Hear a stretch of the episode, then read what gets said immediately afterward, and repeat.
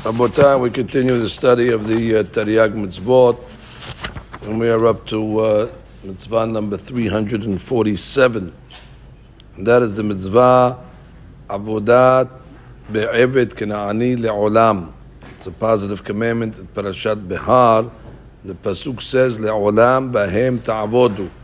Perechafeh Pasuk Memvav, which means we're not allowed to free in Eved Kena'ani Le'olam, forever does not have the uh, freedom or the leverage like an Eved Evri has after six years or after the Yovel. Here it's Va'avado Olam. And the Eved Kana'ani is not only necessarily a uh, an Eved from the country or the city of, of the of the nation of Canaan. That's just a name that they give it to any uh, Eved from any of the nations of the world they nickname him Eved Kanaani because Canaan was the one that was cursed that should be an Eved. So therefore, all Abadim are called after Canaan, but it does not necessarily mean that he has to come from Canaan. Furthermore, if a Yisrael cohabitated with a Shifha Kanaanit, so then the Valad, the child, also has a deen of an Eved Kanaani for all practical purposes. Now, there's a process in how one uh, purchases in Ebed Kanaani, and it's important to know the process because the Chinuch will give uh, nafkaminot. He says that uh, first you buy the Eved, and the Adon, the master, deals with him for one year. And then he gives him an ultimatum if he's ready to deny his connection and his allegiance to Avodah Zarah. Uh, if that's the uh, if that's the case, so then already he uh, is able to start the process of, uh, of conversion. He circumcises himself and he dips in the mikveh for the sake of avdut. That's important, not for the sake of freedom. And then already he becomes uh, a slave.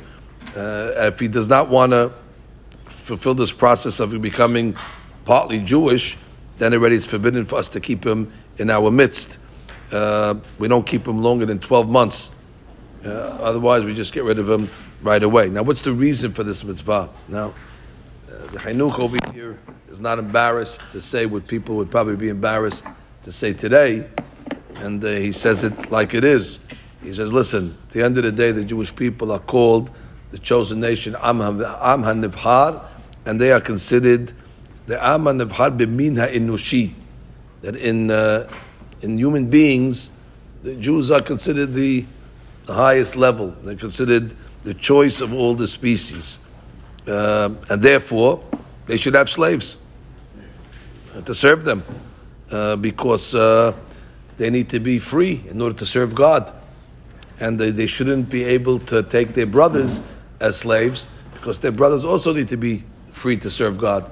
So therefore, we need to take from the Umot Ha'olam in order for them to work for us, in order that we have the ability to be clear uh, in order to do avodat Hashem. Uh, the only reason why we have to convert them to become quasi-Jewish, they're only obligated in the mitzvot that ladies are obligated, and they're not obligated in the mitzvot of a man, is because we don't we don't want them to have a bad influence on us at the same time. So we want them to make sure they're not going to do avodah zarah, things like that, because they're living with us. But that's you know just to to to offset the bad influence. But otherwise, Jews deserve, according to the Rab, to have slaves in order to fulfill their their mission. Now, comes out according to this.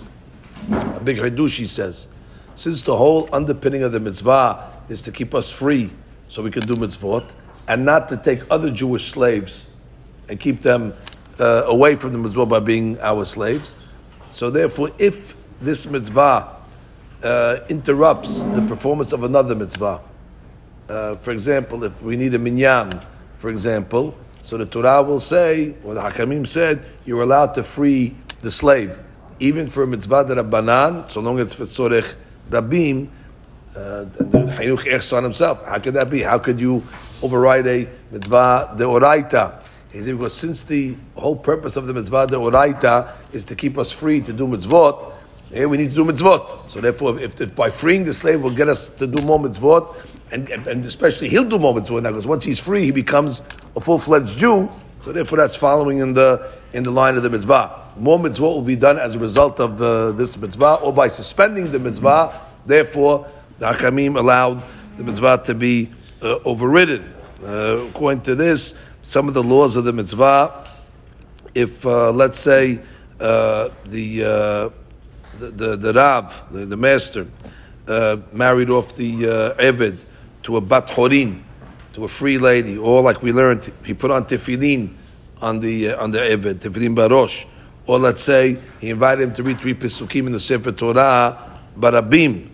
So all these are things that slaves don't do. They don't wear tefillin, they're not obligated. They don't wear Sefer Torah in public, they're not obligated, especially to be mosi the people. Marry a Bat Horin, that's clearly an indication that the master's intention is to free the slave. And at that point over there, the deen is kofinoto. We force the master to write him a get shehrur, and then he walks. Uh, this law applies b'chol makum b'chol zeman. It applies in all places and all times. It's not a uh, a Yuvel issue. It's a, even in the time Shalom, B'zman Shebet and Bet Kayam, where there's still laws of Evet Kanani around.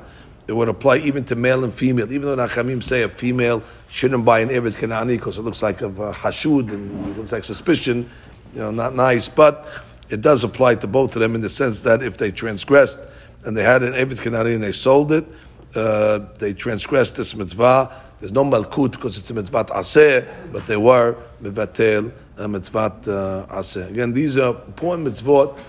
Even though let's say we don't have applications today, but the reasons remind us that the person, the reason that the Jewish people uh, they should be able to be free and clear because why are we the chosen? Not because we're anything better than anybody else, because of our purpose. The purpose makes us better or more let's say, uh, uh, uh, higher than the other people only because of our responsibilities. It's not a leniency, the rabbi is saying. We're just good because we named ourselves the chosen people and therefore we can do whatever we want. It's because we have a misima, we have a, a goal, we have objectives that are spiritual to serve God and to bring, you know, about uh, uh, His awareness to the world. So that's what gives us a higher order. And that's why we deserve to be free and have other people doing our work for us and not take another person who has the same objective and enslave him because then we're just uh, taking a person away from his uh, from his objective and goals. So that reminds us of uh, that Asher Baharbanu Mikol Amim has to be followed by V'natananu Torato. So only because he gave us a Torah, that's why we were chosen. We're not just chosen,